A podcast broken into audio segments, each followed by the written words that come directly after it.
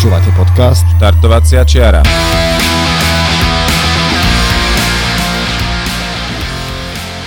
Partnerom podcastu Štartovacia čiara je spoločnosť Salomon, výrobca obuvy, oblečenia a doplnkov pre všetkých milovníkov horských športov. Salomon, time to play. Všetky dôležité informácie nájdete na našom webe štartovaciačiara.sk Ak máte námety k nášmu podcastu, návrhy na inšpiratívny príbeh či osobnosť, dajte nám o tom vedieť. Vaše maily môžete posielať na adresu podcast.štartovaciačiara.sk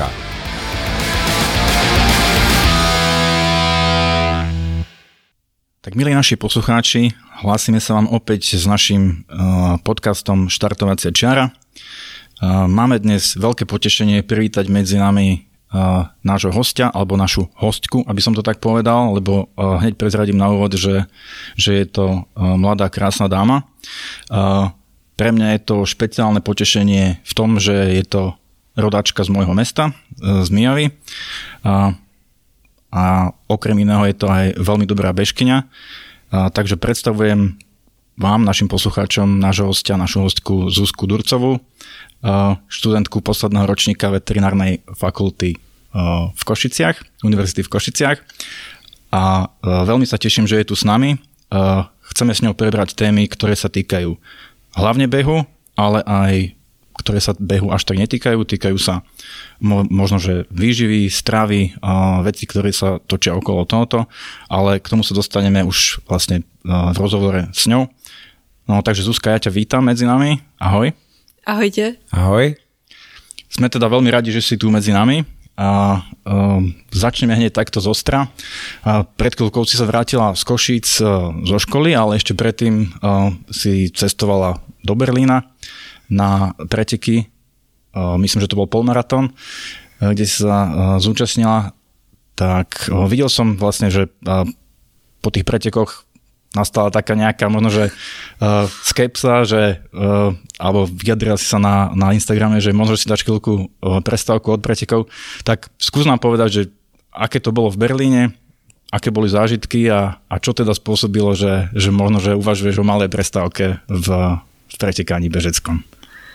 Takže áno, v Berlíne som bola o, na preteky, bol to polmaratón berlínsky na začiatku apríla. Dostala som sa tam vďaka Top for Runningu, o, ktorý ma tam vyslal ako svoju ambasádorku a Berlín nedopadol podľa predstav, ale ono to bolo také, že skôr či neskôr by to prišlo, pretože o, posledné obdobie, približne 3 štvrte roka, som bola stále, som mala nejaké zdravotné problémy, že buď som bola chorá a mala som stále výpadky v tréningoch a ono nedá sa behať skvelé časy na pretekoch, keď sú tam tie výpadky v tréningoch a nie je tam nejaká kon, konzistentnosť v tréningovom procese a ono je to lákavé si myslieť, že prídem na veľký polmaratón do krásneho mesta ako je Berlín a že tá atmosféra ma nejako vyhecuje k lepšiemu výkonu ale ani atmosféra nedokáže spraviť zázraky. A ono, veterina je veľmi náročná škola a cítim to hlavne tento posledný ročník, že mám fakt dosť. Ono, to, ako je to štúdium akoby nastavené a celá tá univerzita, tak vlastne posledný rok a pol je 6 štátnic, takže vlastne je to nikdy sa nekončiaci stres, kedy spravím jednu štátnicu, vydýchnem a učím sa na ďalšiu a ono, všetko sa to tak akoby nejako naskladalo. Dva týždne pred berlínskym polmaratónom boli majstrovstva Slovenska v polmaratóne v Trnave a už tam bol môj výkon taký, že bolo to trápenie, ten pretek bol trápenie ale to bolo týždeň pred piatou, o, jeden deň pred piatou štátnicou, tak si hovorím, že OK, pôjdem do Berlína o dva týždne, trošku si vydýchnem medzi tým, bude to iné a ono to nebolo iné. Napriek tomu to bol veľmi pekný čas, podľa mňa veľa ľudí a veľa devčat by dalo neviem čo za taký čas, takže možno, že jasné, možno, že si čakala od seba trocha viac, ale napriek tomu to bol celkom pekný výkon. Ja by som to dal na desiatke. Hej, ja niekedy tiež, ale uh, chcem tým povedať to, že uh, dobre, možno, že si sa nesmieli úplne bežecké očakávania, ale možno, že si mala aj očakávania uh, nejaké iné z mesta, z nejakého zážitku, bola si tam v rámci toho Top 4 Running Community, tak uh, asi, asi stretla nejakých nových známych, nových ľudí, takže asi to nebolo len, len o tom, že dobre sklamal som sa troška v, vo výkone, ale, ale to okolie bolo asi celkom fajn.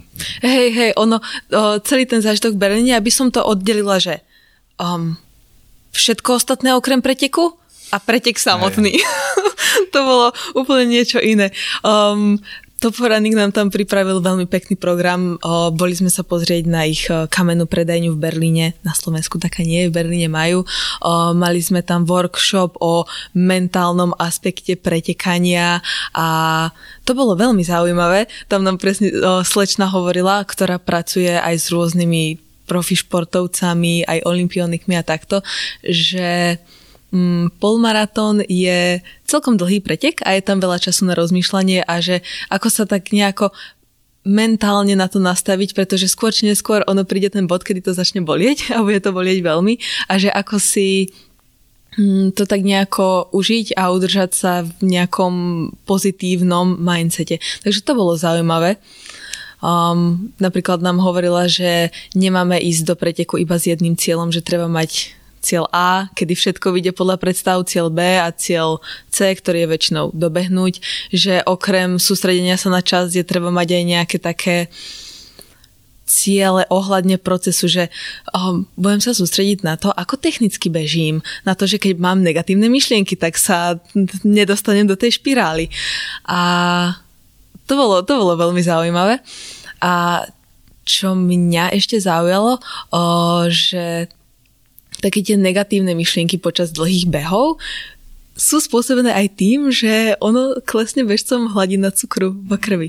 A to presne ako keď už je človek hladný a je trošku mrzutý, tak to isté sa deje počas behu, akorát si to až tak veľmi neuvedomujeme, lebo bežíme, ale sú tam viacej tie negatívne myšlienky a napríklad ja mám problém počas pretekov také, že si dávať gely, gely akože vôbec, jonťak, ak sa podarí, tak uh, nám radila, že stačí si aj len dať že trošku jonťaku do pusy a vyplúť to, lebo že už to vydá ten signál mozgu. Takže toto bolo zaujímavé, mm. to bolo super. Potom boli sme sa pozrieť na Expe pretekovom, ktoré bolo na starom letisku v Berlíne, tam sme si vyzdvihli čísla a celkovo ľudia, ktorých som stretla, o, teda ambasadori Top for Runningu z rôznych iných o, európskych krajín, skupinka ľudí z Česka, tí boli veľmi fajn. Boli tam aj um, ľudia z Nemecka, zo Španielska, rôzne, rôzne z Európy, takže toto bolo fajn. Tí ľudia boli fajn a to, že sme tam boli spolu,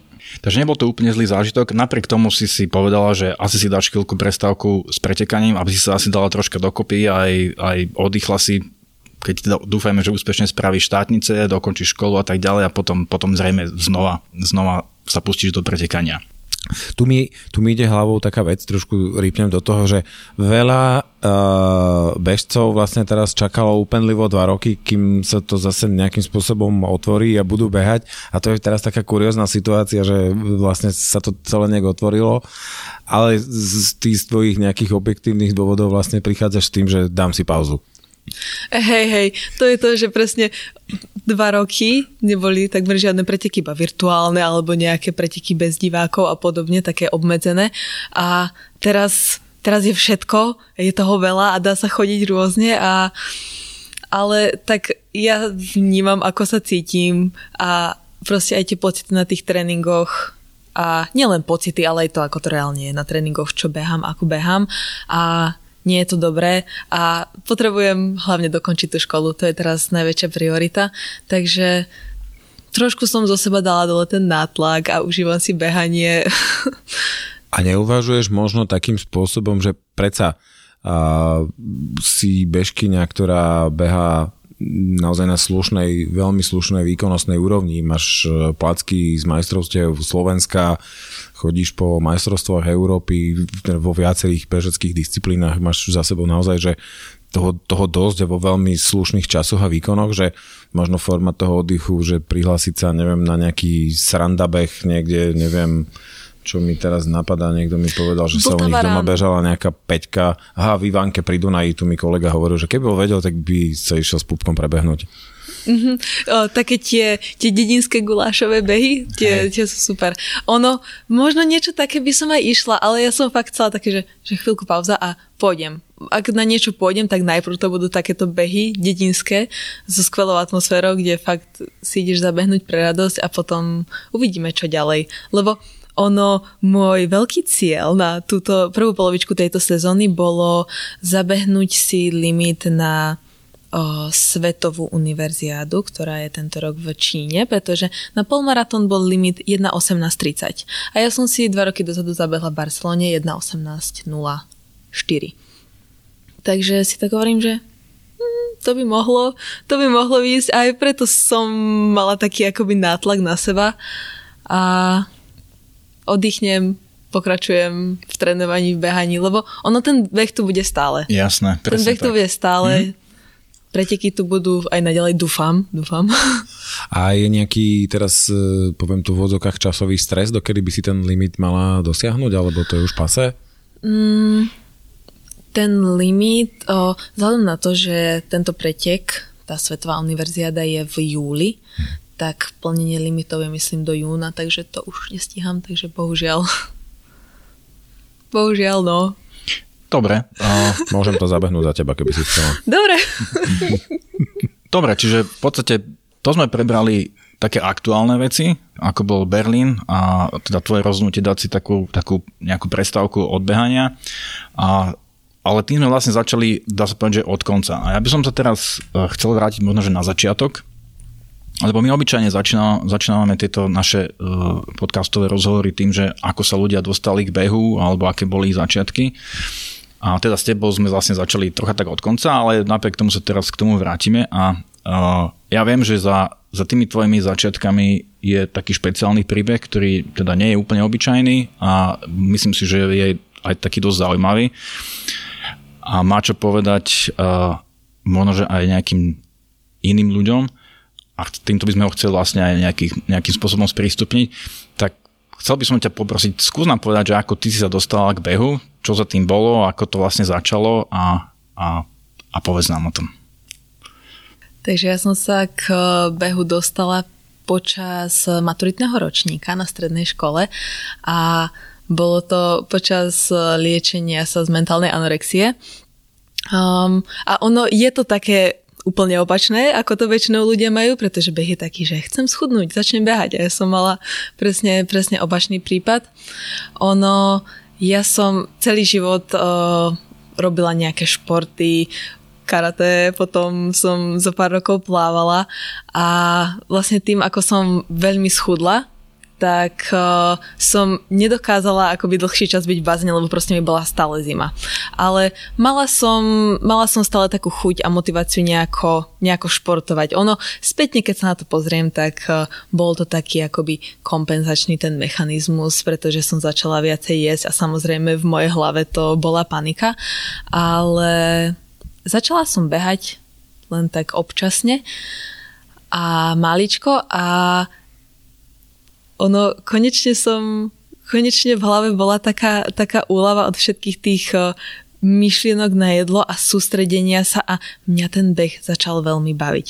A v tom to bolo skvelé, že, že vďaka, vďaka behu som sa viacej začala sústrediť na, na to, čo dokážem spraviť na, a nie tak na to, ako vyzerám tým, že ma to začalo baviť, tak som chcela behať viacej, chcela som behať dlhšie a rýchlejšie, tým pádom som musela viacej jesť. Takže to mi v tom bode liečby, v ktorom som sa práve vtedy nachádzala, mi to veľmi pomohlo.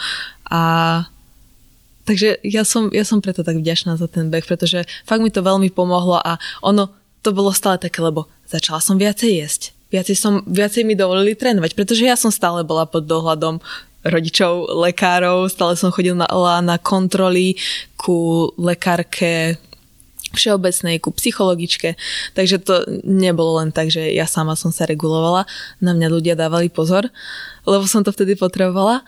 A zlepšovala som sa v behu.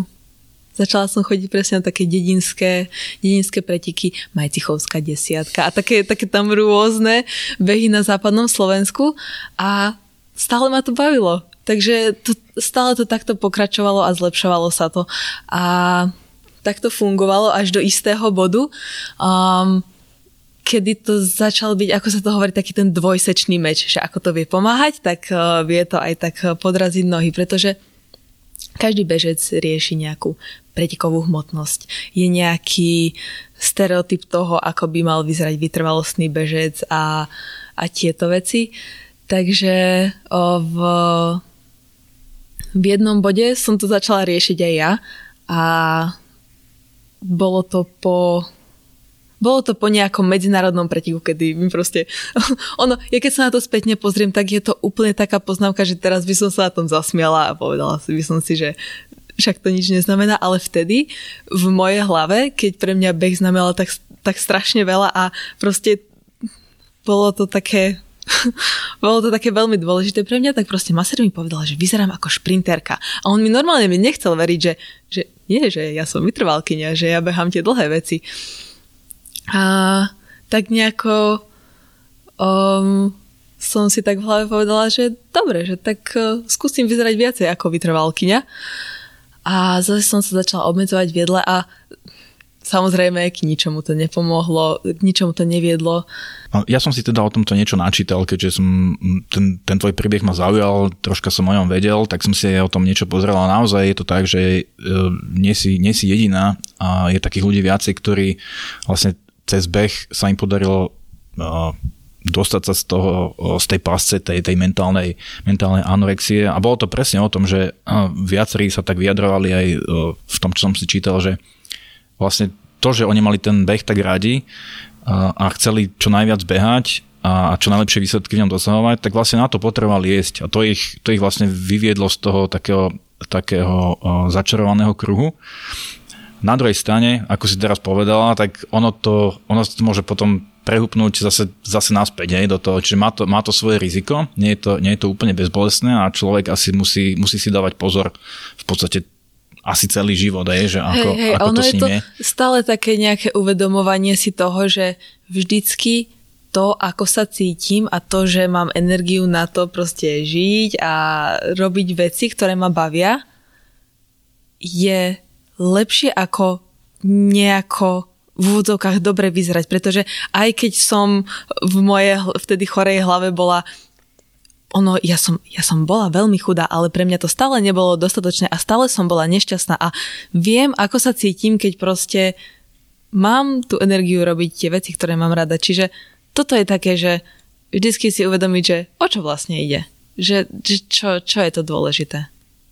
Ale nie je to jednoduché vie sa v tom človek stratiť. Takže ja tomu úplne rozumiem. A ono, mm, mentálna anorexia je proste, je to ochorenie. To nie je nejaká voľba a to je aj taký jeden, je, to je aj taký jeden z mýtusov, že to je proste ochorenie nejakých pubertálnych dievčat, ktoré potrebujú pozornosť alebo niečo. A áno, u žien sa to vyskytuje častejšie ako u mužov a častejšie u dievčat v tom veku puberty ako neskôr v živote, ale stále je to, stále je to ochorenie. To nie je, že človek sa teraz rozhodne a stane sa to, pretože tým, že je to, je to ochorenie, tak e, je akoby narušené to spojenie medzi tým, že človek vie, čo by mal spraviť a potom je to, čo sa rozhodne spraviť. Vie, čo by mal spraviť. Ten človek vie, že by sa mal najesť. On si uvedomuje, že aké sú tie dôsledky toho, že nie je. Ale je, je narušené to, to rozhodnutie sa k tomu sa reálne, rozhodnutie sa reálne najesť. A ono, um, poruchy príjmu potravy sú ako iné nelátkové závislosti, ktoré prinášajú nejaké akoby klamlivé benefity. Je to určitý pocit kontroly, tým pádom zníženie úzkosti, zvýšenie nejakého pocitu seba hodnoty človeka. A preto je to také, preto je to také zložité a je to náročné sa z toho vyliečiť a človek potrebuje naozaj pomoc, či už nejakého nutričného terapeuta alebo psychológa, alebo zároveň aj psychológa, psychiatra a takisto podporu svojho okolia. Takže ak je hocikto taký, ktorý má nejaké ktorý, kto sa necíti úplne komfortne ohľadne jedenia a má pocit, že má s tým problém, tak by isto mal vyhľadať odbornú pomoc, pretože čím skôr to začne riešiť, tak tým lepšie a nemusí to zájsť príliš ďaleko. A napríklad na Instagrame um, Chuť žiť, Chuť žiť, ktoré založila o, Valentína Sedileková, ona tiež bola, tiež bola bežkyňa a zameriavajú sa presne na pomoc ľuďom s poruchami príjmu potravy. A či už ľuďom samotným, alebo vzdelávajú aj rodičov, ako, ako pomôcť svojim deťom.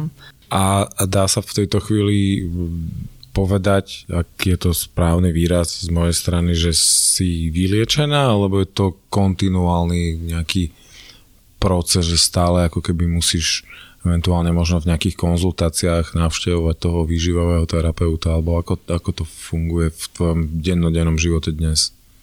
Berieme, že teda, že ten beh ti veľmi pomohol. Je možné, že keď v nejakej chvíli eventuálne by sa stalo čokoľvek, čo by ti znemožnilo na dlhšiu dobu behať, že by to mohlo ako keby spôsobiť nejakú recidívu? Toto, toto sa pýtaš tak celkom trefne k veci, pretože v priebehu tých rokov, ako som behala, sa mi presne stalo, že som bola zranená a dlhšiu dobu som nemohla behať. Bolo to na prelome roku 2017-18 po mojej najúspešnejšej takej zrovna sezóne a vtedy som nemohla dlhšie behať a vtedy som dosť tak mala problém, že sa mi vracali také tie myšlienky a vtedy som sa musela naučiť, že nielen ten beh ma vie zachrániť, ale že proste je kopa vecí v živote, kvôli ktorým sa oplatí žiť, ak to tak mám povedať, a že kvôli ktorým potrebujem energiu a takže toto mi pomohlo, takže to som sa musela naučiť, hej. A ono teraz aj tento, tieto štátnicové, štátnicový ročník a pol bol náročný, že tiež som mala také náročnejšie chvíľky, ale ja stále chodím ku psychologičke, ku pani psychologičke v Košiciach, mm, pretože ono to nie je len anorexia, ale to je také, že zvládanie stresu, úzkosti a podobne. Hej, čiže je to také vlastne taká kontinuálna práca samého, samého so sebou. Hej? A tebe sa to teda darí, to, to sa, z toho sa tešíš asi hlavne ty a my, my, všetci, my všetci s tebou. A očividne do toho bežeckého života ti táto skúsenosť dala asi celkom dosť, jednak si v sebe objavila tú bežkyňu a teda celkom dobrú bežkyňu a je aj niečo také, e, povedzme, nejaká životná skúsenosť, ktorú, ktorú, ktorú ti dalo niečo do života, že nejaká schopnosť e, prekonávať prekážky alebo, alebo čokoľvek iné, je, je niečo, čo, čo si sa pri tom naučila, pri, pri vlastne pri tej mentálnej anorexii, pri, pri tom procese dostávania sa z toho? niečo, čo by, čo by možno, že bol taký, taký odkaz aj ostatným, že neviem, netreba sa vzdávať alebo niečo podobné? Asi presne to, presne to, čo si povedala, že sa netreba vzdávať a že aj môže, môže ti byť tak nejako, že veľmi zle dlhodobo a máš pocit, že už nikdy to nebude lepšie a máš takú úzko, že, či, že čo vlastne teraz akože so životom, že prečo mi je takto hrozne a prečo sa to nezlepšuje, ale ono sa to vie zlepšiť. Ono to vie byť lepšie.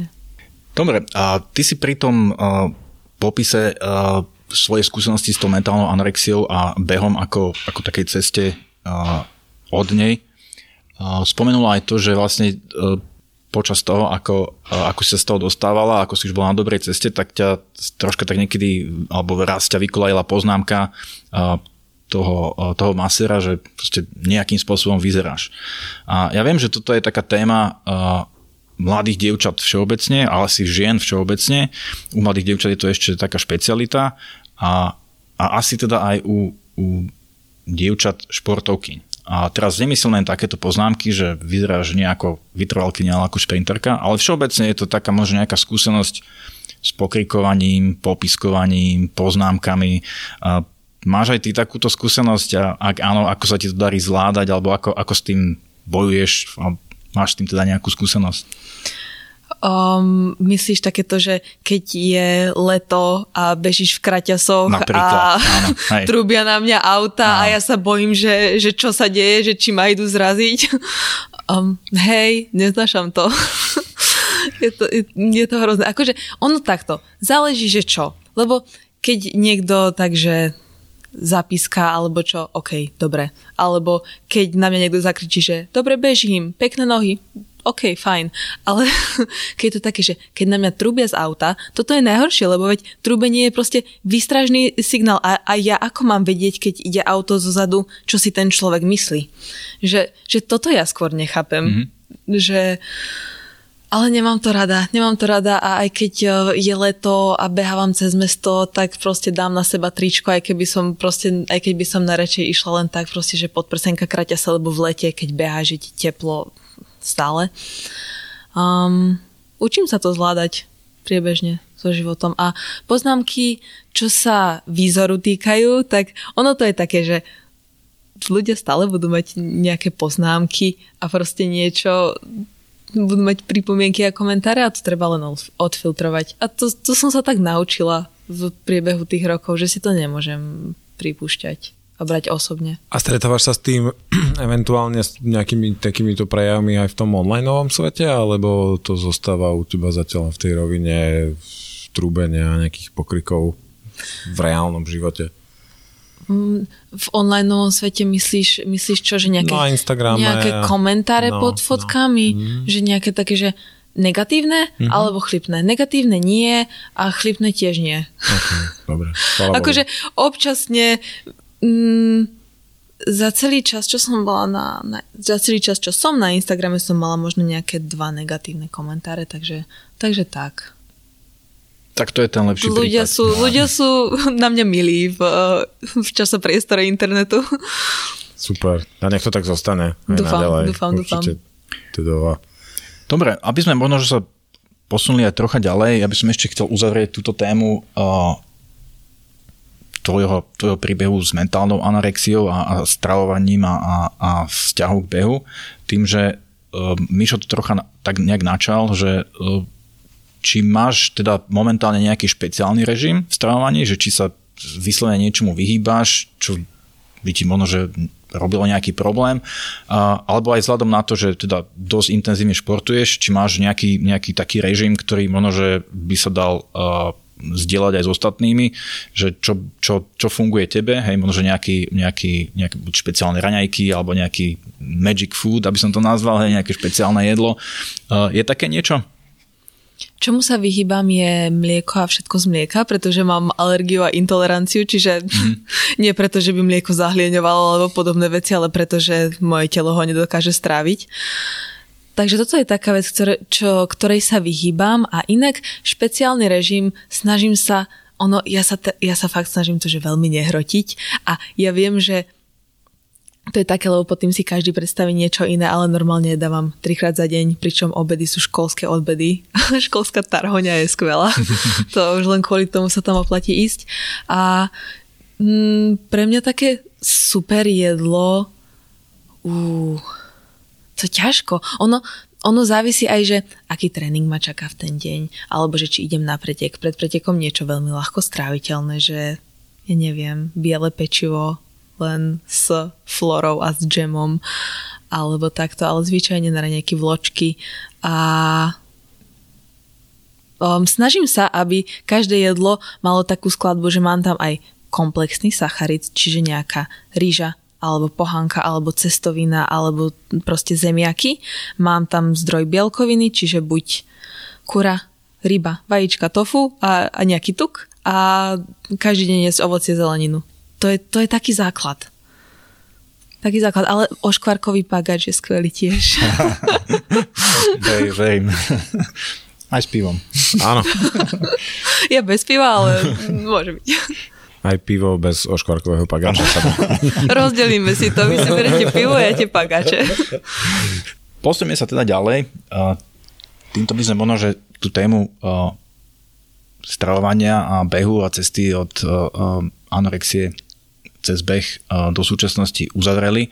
A je tam, je tam ešte ďalší zaujímavý príbeh pre mňa, ktorý podľa mňa stojí za, za publikovanie aj pre ostatných a to je, ty si sa vďaka behu dostala aj mimo Slovensko na študijný, na študijný pobyt do, do USA. Mm, priznám sa, že ja som ťa vtedy objavil v tom čase, keď si sa tam, keď sa tam zberala, alebo keď si tam odišla a odtedy ťa sledujem. A veľmi ma to zaujalo a uh, skús nám teda povedať, že ako si sa tam teda dostala a uh, potom sa môžeme pobaviť o tom, že ako to tam fungovalo v rámci školy, behu, tréningu a podobne. Ale začneme teda tým, že ako, ako k tomu vlastne došlo. Rok v Amerike bol skvelý a ja som veľmi rada, že som mala tú možnosť tam ísť. Ono ja som ani netušila, že niečo takéto vôbec existuje a že ja sa, že ja môžem ísť do Ameriky a škola tá škola v Amerike mi dá plné štipendium. Um, bolo to počas uh, sezóny 2017 na majstrovstvách Európy do 23 rokov, kde ma oslovil taký pán, že on je tréner na jednej univerzite v Amerike, v LA a že či by som chcela za nich uh, behať, že či by som tam chcela k ním ísť na jeden rok. A ja som to vtedy tak brala, že vedia, študujem veterínu a to teraz akože, že čo si oni predstavujú, že ja pôjdem tam a že ako to spojím, samozrejme milión myšlienok v hlave, tak som to nejako tak uh, odložila a on odložila v hlave do vzdialeného šuplíka. On sa mi potom ešte ozval a ja som si tak začala zisťovať, že čo by som musela spraviť. Musela by som prerušiť štúdium na univerzite v Košiciach, aby som tam mohla ísť. A s tou školou konkrétnou v LA sa to skomplikovalo, takže nakoniec tam som nešla. Potom o, o rok sa mi teda podarilo ísť do Ameriky a išla som úplne, úplne inde na opačný koniec Ameriky, ako som mala ísť. Nebolo to LA, ale bolo to opačné pobrežie. V priebehu toho roka som sa rozhodla, že ja tam veľmi chcem ísť ale už bol tak veľmi, že deadline. Tak e, ten, ten prvotný tréner z LA, ktorý ma oslovil, tak mi dal mena trénerov a ja som, ja som im napísala mail, že čaute. Nie, napísala som im, že kto som, aké behám časy, čo som dosiahla a že by som chcela ísť behať za ich školu, pokiaľ mi dajú plné štipko. Mm-hmm. a odpísali mi, odpísali mi dvaja um, z dvoch škôl, jedný s tým, že jasne berieme ťa, druhý s tým, že jasne berieme ťa, ale až od, od zimy, akoby na pol rok, tak som išla k tým, čo ma vzali hneď. A kto ťa teda vzal? Kam si zamierila? To, bolo to Queen's University of Charlotte a to bolo v Severnej Karolíne, mesto Charlotte. Krásna, krásna univerzita, krásne mesto. Mm, bolo to fajn, veľmi mierne zimy majú, snežilo nám tak dva dní v zime, väčšinu zimy sme behali v kraťasoch. to bola príjemná zmena proti Slovensku. Dobre, čiže dostala si tam teda plné štipendium, Áno. chodila si tam do školy, ale tá, tá, tá, by som povedal, že taký ten hlavný cieľ bol uh, športový, hej? že nejaká skúsenosť športová, bežecká. A ako to tam vyzeralo? Ako to fungovalo vlastne? Aký ste mali režim? A celý, celý ten, celý ten, celá tá mašinéria okolo toho eh, univerzitného alebo college športu, ako to v Amerike je, ako to vlastne funguje. Trošku nás zasvet do toho zákulisia, lebo pre nás je to taký, taký zaujímavý koncept, u nás to tak vôbec nefunguje. Hej? To akože u nás univerzitný šport je akože by som povedal, že nula. Naopak, tam je to, tam je to fenomén absolútny sledujú to, to vysiela televízia a podobne, hej, takže uh, skús nám tak popísať, že ako to tam teda fungovalo, nech, uh, nech vieme. My to poznáme len z tých amerických tínedžerských filmov, že quarterback a hlavná roztlieskavačka vždy sú hlavní hrdinovia. hey, hey. Tak ako je to tam s tým behom? úplne inak ako na Slovensku. To keď si porovnám s tým, že um, na, na veteríne máme za telesnú výchovu nula kreditov a tuto, že čo vlastne v Amerike, ako, ako to oni celé berú, že to, čo pre nich je štandard, tak pre nás na Slovensku je úplný, úplný sen, čo môže byť. Pretože už len tie podmienky, ktoré majú v rámci univerzity, je tam jedna obrovská budova, ktorá je akoby športová budova. Na prízemí bol bazén, potom boli tam fyzioterapeuti, ku ktorým môžeš prísť kedy, kedykoľvek počas dňa. Nemusíš sa vôbec nič objednávať. Proste prídeš, zapíšeš sa, majú lymfodrenážne nohavice, spravia ti hociaké terapie alebo čokoľvek potrebuješ. Je tam posilka, vnútorná dráha. Naša škola bola v tom obmedzená, že nemali sme svoju vonkajšiu 400 metrovú, 400 metrovú dráhu, ale sme sa rozklusávali 2,5 kilometra na dráhu, ktorá bola toho 2,5 kilometra od nás. A oni ten uh, univerzitný šport vlastne berú ako súčasť tej univerzity. Tam škola nabáda tých študentov, aby okrem štúdia robili aj niečo iné, že tam takmer nikto nie je len študent. Že ono sa hovorí, že áno, v Amerike ideš na univerzitu a vlastne nič sa nenaučíš. Mm, OK, možno sa nenaučia tak strašne veľa ako my, ale majú ešte aj nejaký taký ďalší život k tomu, že tam je každý študent a športovec zároveň, alebo je študent a je v nejakom, v nejakom klube, kde proste sú aktívni a niečo robia. A ďalšia vec, ktorá bola super, je, že náš tím mal, um, boli sme akoby tým, tým vytrvalostných, uh, tým vytrvalcov, bežcov. A mávali sme tréningy ráno pred školou, uh, vybiehali sme buď o 6.30 alebo o 6.00, čo bolo taký dosť, to bol celkom dosť šok, že tak veľmi skoro ráno mám behať úseky, ale zvykla som si na to. A ono tak trpí človek menej, keď vie, že všetci ostatní stávajú, no všetci ostatní s tým stávajú tiež a budeme to behať spolu. Vždycky som mala s kým behať. O, mali sme na každom tréningu trénera, čo ja som dovtedy nemala. Ja som väčšinu behov behávala sama a väčšinu som trénovala sama. Takže toto bolo, to bolo skvelé. Mne sa to veľmi páčilo. Dobre, tréningy boli iba raz za deň, alebo boli aj dvojfázové, či záviselo to, či ste sa pripravili na nejaké preteky alebo nie, alebo ako to fungovalo? Tam tam stále boli preteky, čiže človek si na seba musel dávať trošku pozor, pretože samozrejme tým, že tá škola mu platí všetko, tak uh, chce aj od neho veľa, aby sa zúčastňoval všetkých pretekov a aby počas uh, tých jednotlivých období bežeckého roka podával najlepšie výkony, takže každý bežec si musí tak stanoviť hranicu, že toto bol, toto, na toto sa sústredím a toto už len beriem tak tréningovo. O, počas jesene boli cez polné behy, čiže chodilo sa na, na cross-country preteky, potom v priebehu zimy sa behala hala, halové preteky a potom na jar bola draha vonku. Toto sa behalo. A keď si spomínala to na začiatku, že presne, že ten šport je súčasťou toho štúdia, ja si pamätám, že mne to kedy strašne dávno hovoril kamarát, ktorý tam študoval tiež a nešiel tam za športom, ale šiel tam za štúdiom a on mi to až tak vyslovene povedal, že lebo nevyzeral na to, hovorí mi, že no ja som celú tú školu, a myslím, že on bol na strednej, že som proste behal. A hovorím, veď ale ty nie si bežec. A on mi hovorí, no ale ja som nemal inú možnosť, že tam proste, keď si nešportoval, to si si mohol dovoliť iba v dvoch prípadoch, že si bol strašne pekná dievča, alebo si bol ten nerd, ten bifloš s tými okuliármi, že ako náhle si ty nebol zaradený v nejakej podobnej aktivite, že si sa doslova stal nejakým outsiderom. Hej?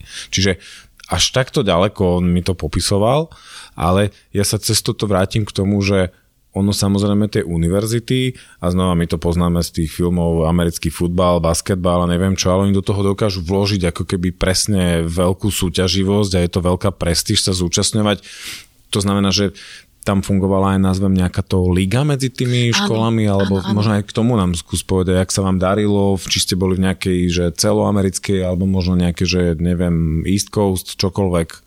Áno, oni sú tam také uni- univerzitné tie ligy a majú akoby tri úrovne divízie. Tretia, druhá, my sme boli v druhej divízii a potom prvá. Tí, čo sú v prvej divízii, tak veľa z tých športovcov sú potom profi športovci. Um, a my sme boli v druhej divízii a vlastne na každé preteky, ktoré sme išli, tak sme uh, zbierali body, každý športovec zbieral body a potom sme sa mohli kvalifikovať na také tie celoamerické majstrovstvá tej divízie.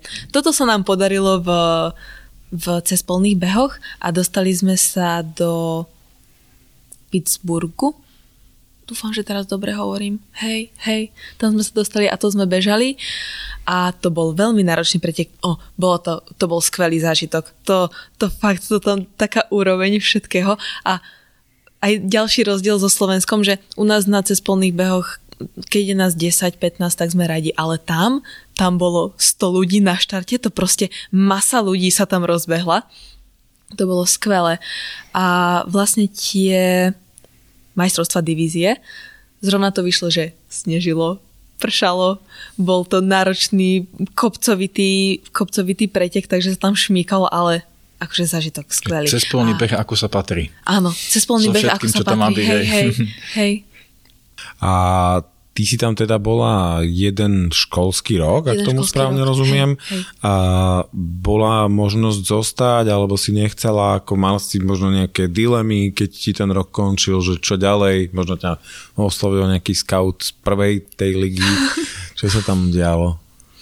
O, mala som... Mala som to tak viac menej jasné, že rada by som zostala, ale nemohla som, pretože o, oni tam majú zase také pravidlá, že dokážu dávať štipendia ľuďom o, maximálne do 5 rokov od maturity. A tým, že ja som bola 4 roky na veterine a ten 5. rok som bola akoby v Amerike, tak oni už by mi nemohli dať o, štipendium. Takže aj keď by som chcela, aj keď by oni možno chceli, tak sa to nedalo a to vyriešilo túto dilemu.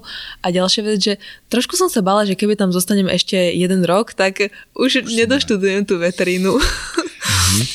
A, a predsa len možno uh, stále ešte, keď tam zostanem, ako ti to pomohlo z tvojho pohľadu výkonnostného? To by bola taká prvá časť tej otázky. A druhá, čo si si z toho doniesla, čo dodnes, dajme tomu, možno aplikuješ vo svojich tréningových postupoch, ako ťa to obohatilo? Mm, najviac eh, ma to obohatilo v tej, v tej štruktúre tréningov, že ako veľmi oni dbali na to, že nie je to len o behu, ale aj my sme fakt uh, nie až tak, že do posilky, že by sme nejaké ťažké váhy dvíhali, ale um, robili sme cviky na, na stabilitu, um, na také tie glute activations, potom stred tela, um, fakt um, dávali pozor na to, aby sme každý druhý týždeň minimálne chodili na masáž k tým fyzioterapeutom a toto všetky také tie, také tie drobnosti, ktoré dokážu spraviť strašne veľa. A ďalšia vec to, že ako veľmi dokáže človeku pomôcť, keď beha v týme. Že, že to veľmi dokáže, dokáže motivovať a pomôcť. A tréner, ktorý ma trénoval v Amerike, tak ma potom ešte celý ďalší rok trénoval. A aj pod jeho vedením som zabe- zabehla ten dobrý čas v Barcelone. Čiže to bolo tak vzdialene, hej, že na diaľku. Mm-hmm, mm-hmm. Okay. Hej, lebo on za ten rok si ma napozeral, vedel čo ako, čo mi sedí a držali sme sa toho tréningového plánu, posielal mi každý týždeň tréningy, ja som mu napísala, čo som odbehala a išlo to. Dobre, ja, ja ešte sa spýtam jednu vec. O, možno, že už si budú aj ľudia myslieť, že som posadnutý tou stravou, ale... Americká strava, ale to nedá sa neopýtať. Jedlo nie stravu ako aplikáciu. Lebo to si posadnutý. to práve, že už nie, ale... dobre, dobre. Uh, a vzhľadom aj na, to, na, na tú históriu, hej, aj vzhľadom na tú históriu sa chcem spýtať, uh, starali sa o vás aj po uh, stránke výživy? Hovoril si, že dbali o to, aby ste teda išli k masérovi, aby ste posilovali a podobné veci. Bol tam aj nejaký aspekt stravovania, ktorý s vami riešili? Ten nie vôbec, Nie, nie, Čiže nie. mohli ste z hranolky, hamburgery, čokoľvek, hej? Po, pred pretekom, to, to, toto bolo také vtipné, že pred pretekom, keď sme niekde vycestovali, tak nás ešte zobrali do takej, do takej lepšej reštaurácie, že nejaké ja neviem, jak sa to volalo, Olive Garden, také, že cestoviny, alebo proste také niečo le- lepšie. A po preteku McDonald. Alebo proste, že, že to im bolo už úplne jedno. Čiže ako odmena Um, junk food, hej?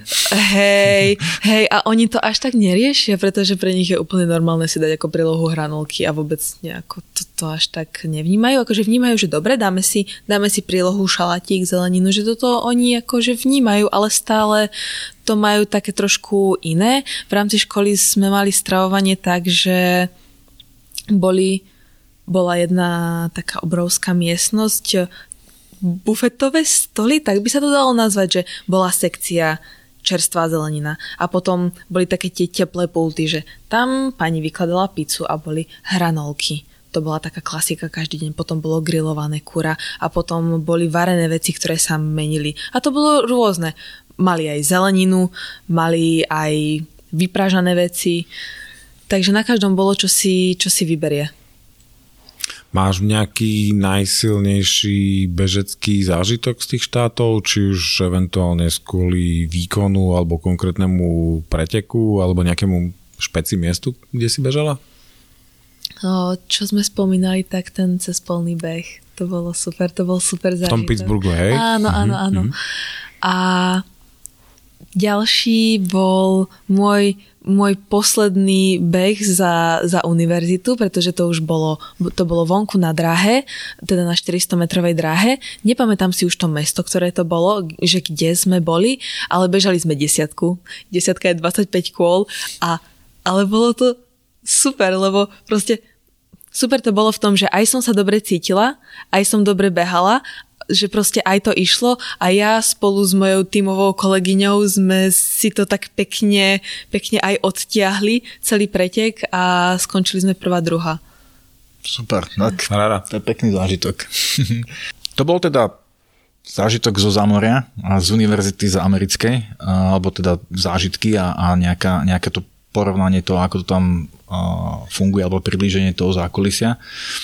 No a, a teda ty si študentkou veteríny, čiže predpokladám, že zvieratá sú taká jedna tvoja vášeň alebo, alebo láska, ale viem ešte aj o, ne, o nejakých ďalších a to sú povedzme knihy. Hej. Vidím, to, vidím to aj na tom Instagrame a, a, a viem o tom. Takže chcem sa spýtať aj na to. Uh, máš nejaké obľúbené športové bežecké knihy? Ak áno, ktoré sú to? Ak nie, ktorá je to teda, keď to nie je len nejaká bežecká, všeobecne nejaká, nejaká obľúbená kniha. A potom, čo ti tie knihy dávajú v rámci športu, ak niečo, hej? Knihy sú super. knihy, knihy sú super v tom, že ono je málo o, aktivít, ktoré tak dokážu pohltiť e, hlavu, že pri nich nevieš robiť nič iné, lebo keď pozeráš telku, tak stále sa tak vieš ľahko akoby od toho odpútať, ale knihy ťa pl- proste pohltia. A z tých bežeckých, no možno to nie je úplne, že vyslovene bežecká, ale taká, možno ani nie vyslovene športová, ale celkovo taká mindsetová.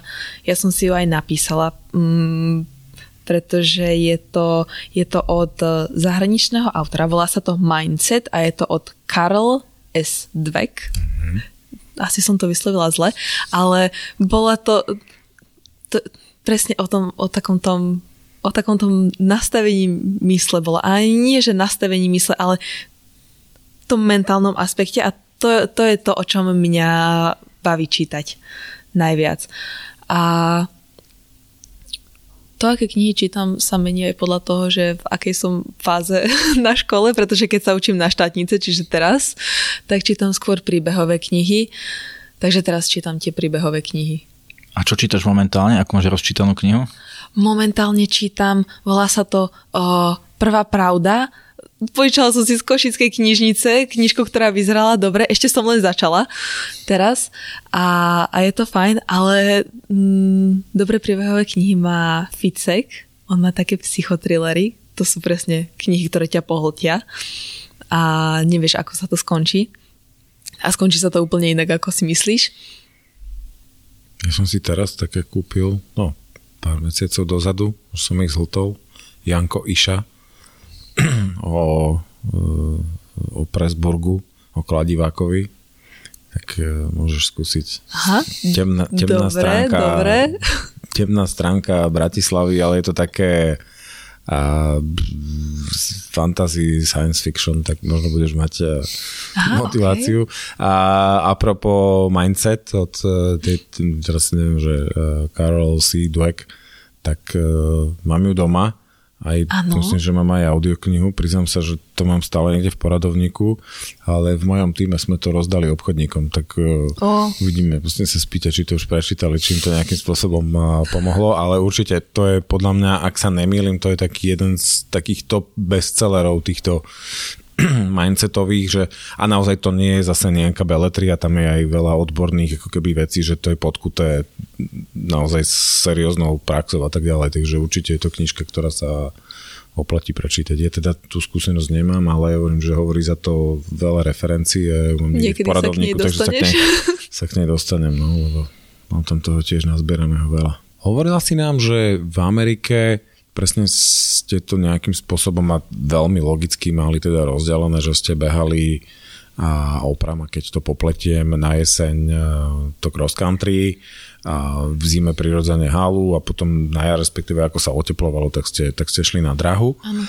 A nás by zaujímalo a verím, že aj našich poslucháčov, že čo máš toho najradšej? Čo ti tak e, najviac sedí? Kde sa vidíš? Je to cesta, dráha, to cross country? Čo z toho? Tá cesta, čiže to, čo sme tam nebehali.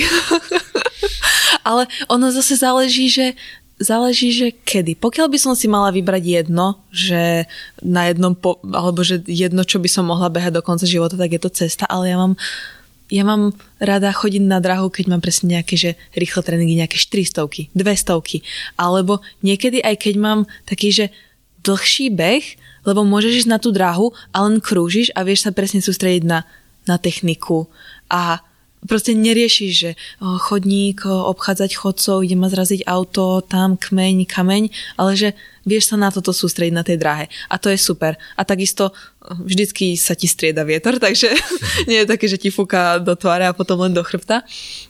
Takže dráha je super, takisto občas vybehnúť na traily je super, to je, to je zase také, že kedy sa chcem sústrediť na všetko iné, iba nie na, na behanie. A a cesta je, cesta ma baví najviac. Mm-hmm, super. Aj, Behala aj... si 1500 na škváre?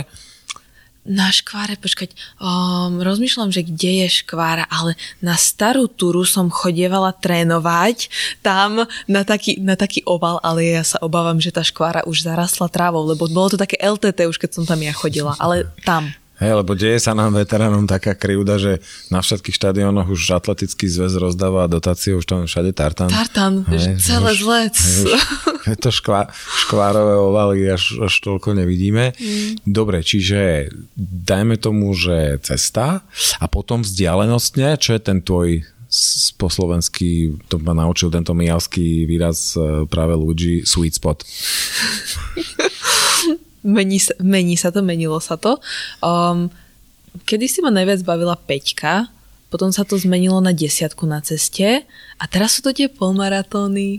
Polmaratóny sú super aj v tom, že si to vieš tak zážitkovo spojiť, že ideš niekde presne ako Berlín alebo Barcelona alebo Košice, Bratislava, proste hoci kde a polmaratón je no tie polmaratóny ma teraz cestne bavia. To mi dáva takú nádej, že postupne sa ťa uvidíme aj na dvojnásobnej trati, aj na, na maratóne. maratóne.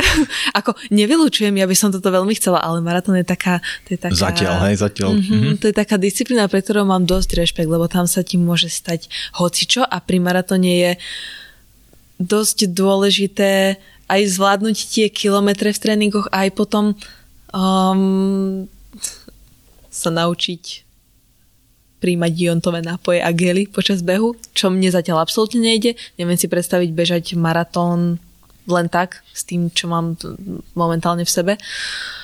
Um, takže chcela by som si maratón zabehnúť niekedy. Neviem ešte kde, neviem kedy, ale, ale bude to niekedy.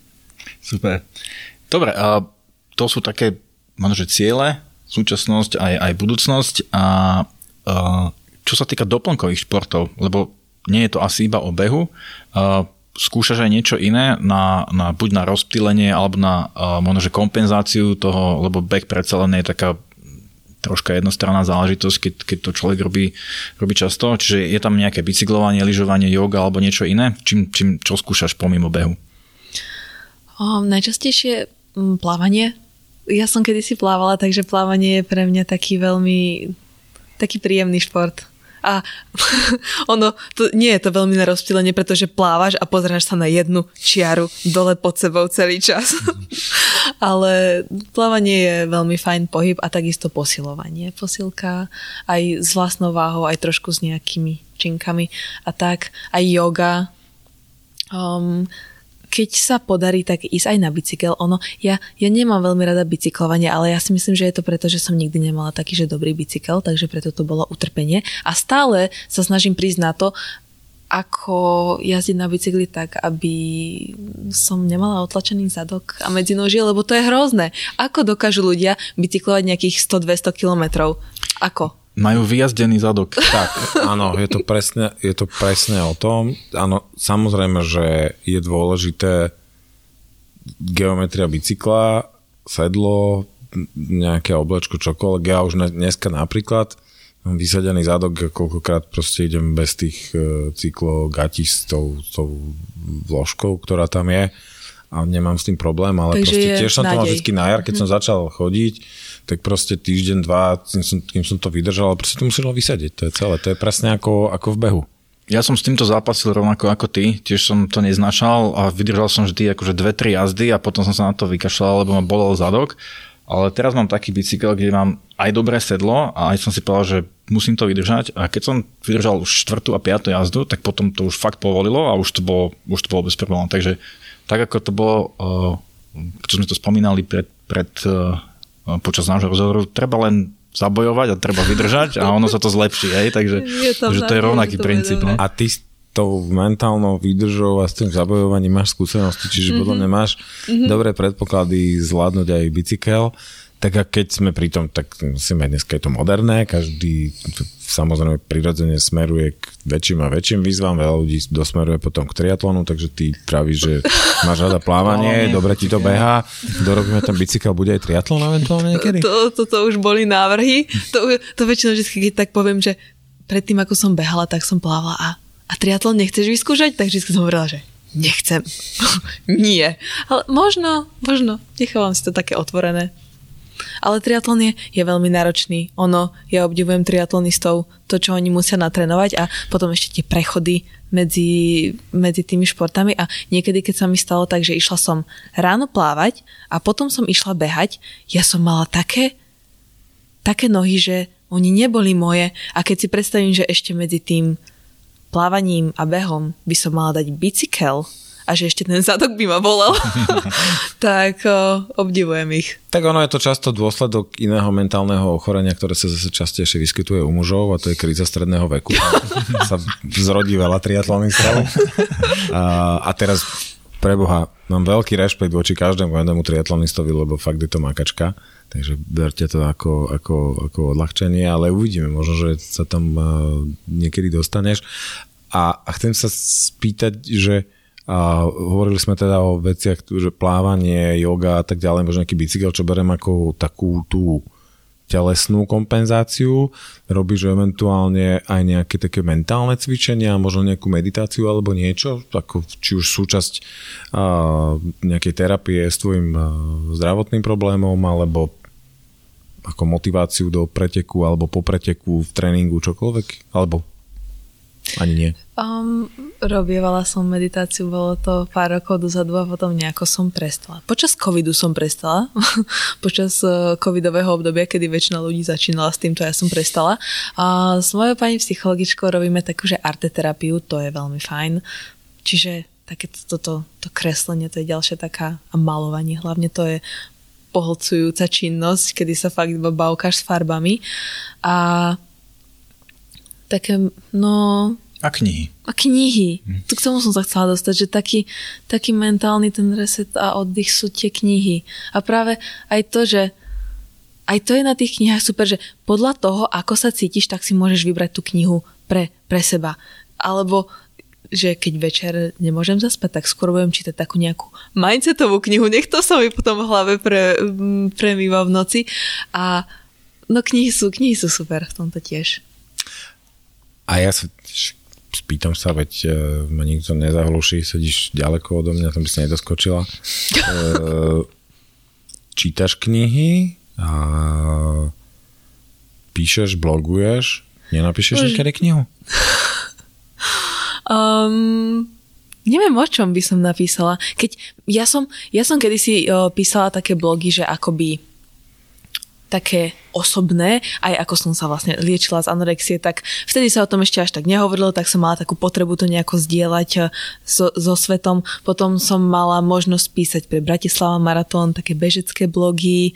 Um, teraz sme z Toporaningu pre Red Bull písali článok o desiatich najpohodlnejších teniskách a mňa aj to písanie baví, aj mm, píšem si denník, kedy sa proste vypisujem len tak freestyleovo zo všetkého.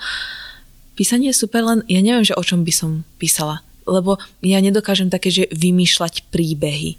On musí mať nejakú konkrétnu, konkrétnu, konkrétnu udalosť alebo nejakú tému, a k tomu viem písať, ale len tak, že teraz idem vymyslieť psychotriller ako Ficek, tak nehrozí. Tak možno raz napíšeš svoj životopise, možno, že bude to zaujímavé, tak bude o čom písať. Možno.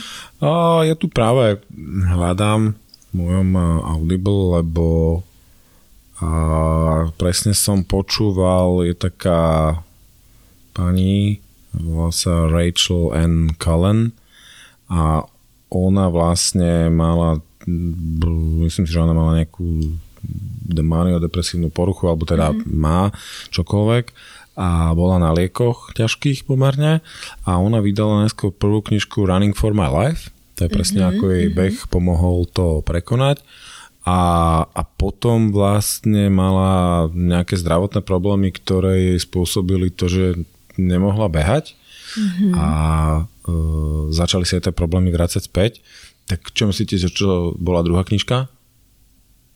Volá sa, že Midlife Cyclist. No, že prešla na ten bicykel.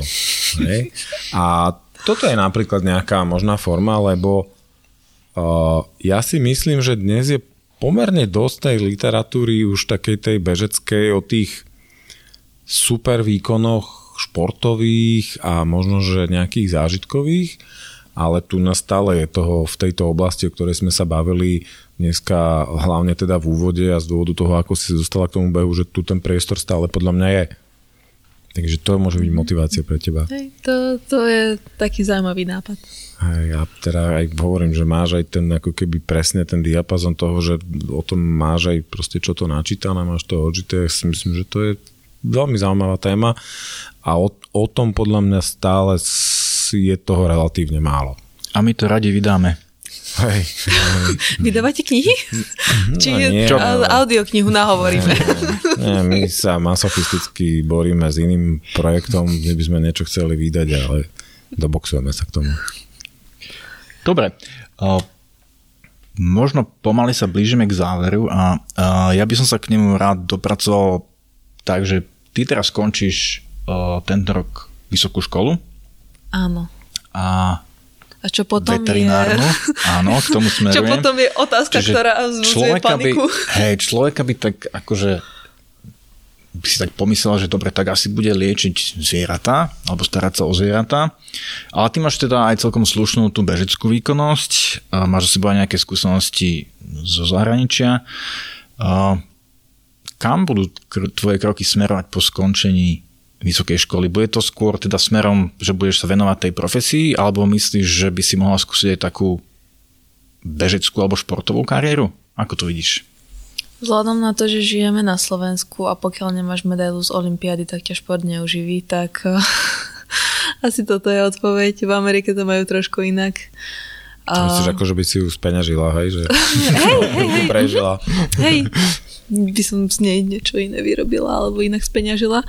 Um, takže no uvidím, že čo bude po škole.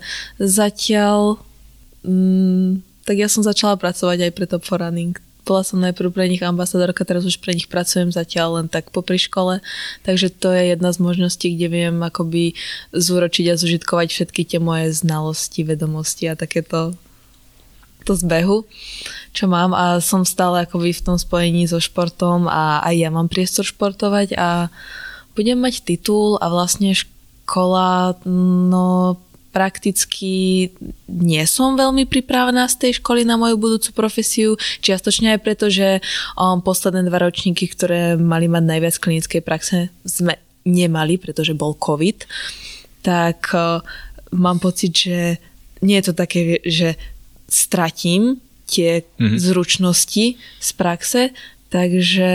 Takže je to celkom otvorené. Je to také to byť... otvorené. Mm-hmm. Hej. Mm-hmm. Hej.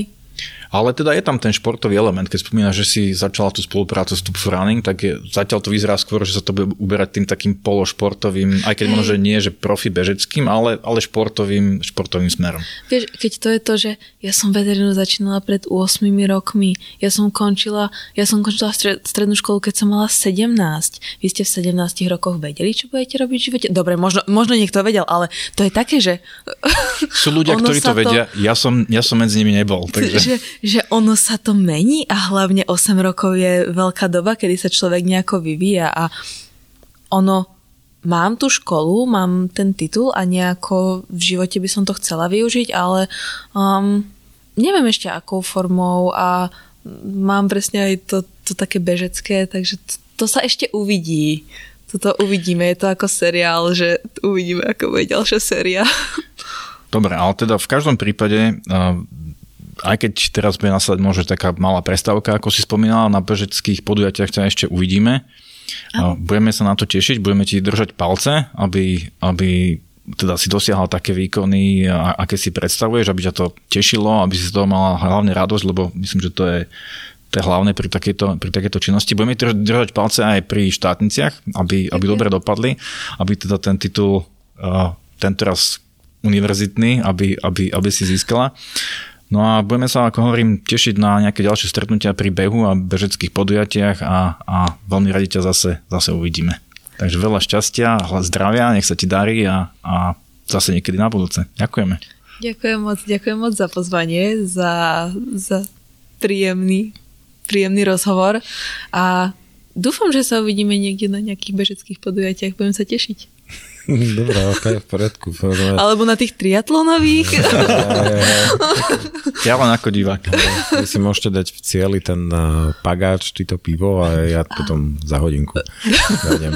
A super za mňa, takisto veľmi pekne ďakujem za fakt príjemne strávený čas a, a podľa mňa možno trošku iný rozhovor, ako sme boli v, v poslednej dobe zvyknutí, takže super, veľmi sa z toho teším.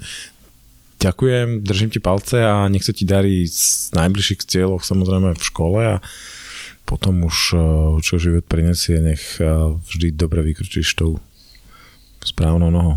Ďakujem moc.